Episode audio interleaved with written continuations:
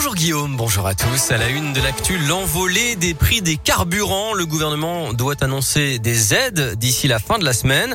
Et en attendant, les candidats à l'élection présidentielle en profitent pour faire leurs propres propositions.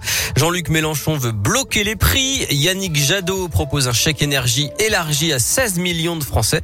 Marine Le Pen, Anne Hidalgo, Arnaud Montebourg préféreraient une baisse des taxes.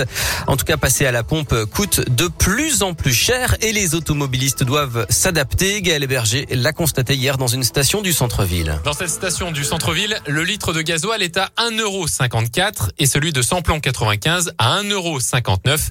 Vivien est venu faire le plein pour son véhicule diesel, les yeux rivés sur la pompe devant le compteur qui tourne beaucoup trop vite. Je vais pas faire le plein du coup. Hein. Là, je m'arrête à 50 euros. On espère que dans quelques jours, avec un peu de chance, il y ait quelques centimes en moins. Il utilise déjà sa voiture au minimum. Impossible donc pour lui de réduire sa consommation. J'habite en ville, euh, je l'utilise pas, donc ça n'a rien changé. C'est juste que ça coûte plus cher pour aller au travail et pour euh, les moments où on n'a pas le choix. quoi. Comme Vivien, Ghislaine a l'habitude de comparer les prix dans les différentes stations du quartier. Un 59, là-bas elle a un 67. Je fais attention à ça. Et jamais j'en mettrai sur l'autoroute par exemple. Et elle n'attend rien des annonces du gouvernement en se disant qu'elle n'y aura de toute façon pas droit en tant que retraité. Et les prix des carburants augmentent hein, régulièrement depuis 18 mois maintenant alors qu'ils avaient euh, plutôt baissé pendant le premier confinement.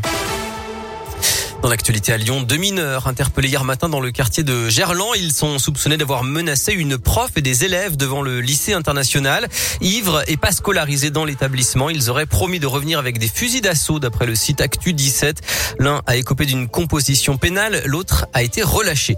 Deux anciens joueurs de l'Olympique lyonnais au tribunal de Versailles. À partir d'aujourd'hui, c'est l'affaire de la sextape de Mathieu Valbuena. Karim Benzema, l'attaquant star originaire de Bronté-Rayon, comparé avec quatre co-prévenu pour une présumée tentative de chantage. La police du Rhône lance un appel pour euh, retrouver la victime d'une agression dans le T2 vendredi soir. Altercation pour une cigarette fumée dans le tramway près d'un enfant. La vidéo a fait le buzz sur les réseaux sociaux. Une enquête a été euh, ouverte. Au lendemain du coup de théâtre au procès des sondages de l'Elysée, Nicolas Sarkozy est attendu à Lyon aujourd'hui. Séance de dédicace pour son livre Promenade à deux sites à Bellecour à 14h30. Le tribunal a ordonné hier son audition comme euh, témoin malgré son immunité présidentielle. Il pourrait donc être amené par la force publique pour être entendu le 2 novembre.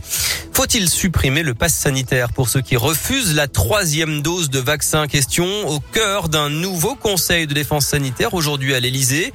Deux des 6 millions de personnes éligibles à ce stade ont fait le rappel. Alors êtes-vous prêt à recevoir une troisième dose de vaccin? Si nécessaire C'est la question du jour sur radioscoop.com. Et puis la taxe foncière a augmenté d'un peu moins de 28% en moyenne entre 2010 et 2020. C'est trois fois plus que l'inflation ou que les loyers. Un mot de sport et du football porté par Mbappé et Messi. Le PSG a battu Leipzig 3-2 hier et ce soir, Lille reçoit le FC Séville. L'Olympique lyonnais se déplacera demain à Prague en Ligue Europa. Il y a du basket euh, ce soir, l'Eurocoupe féminine. L'Asvel accueille Rosom Béroc à 20h à Mado Bonnet. Merci beaucoup Philippe, à tout à l'heure. À plus.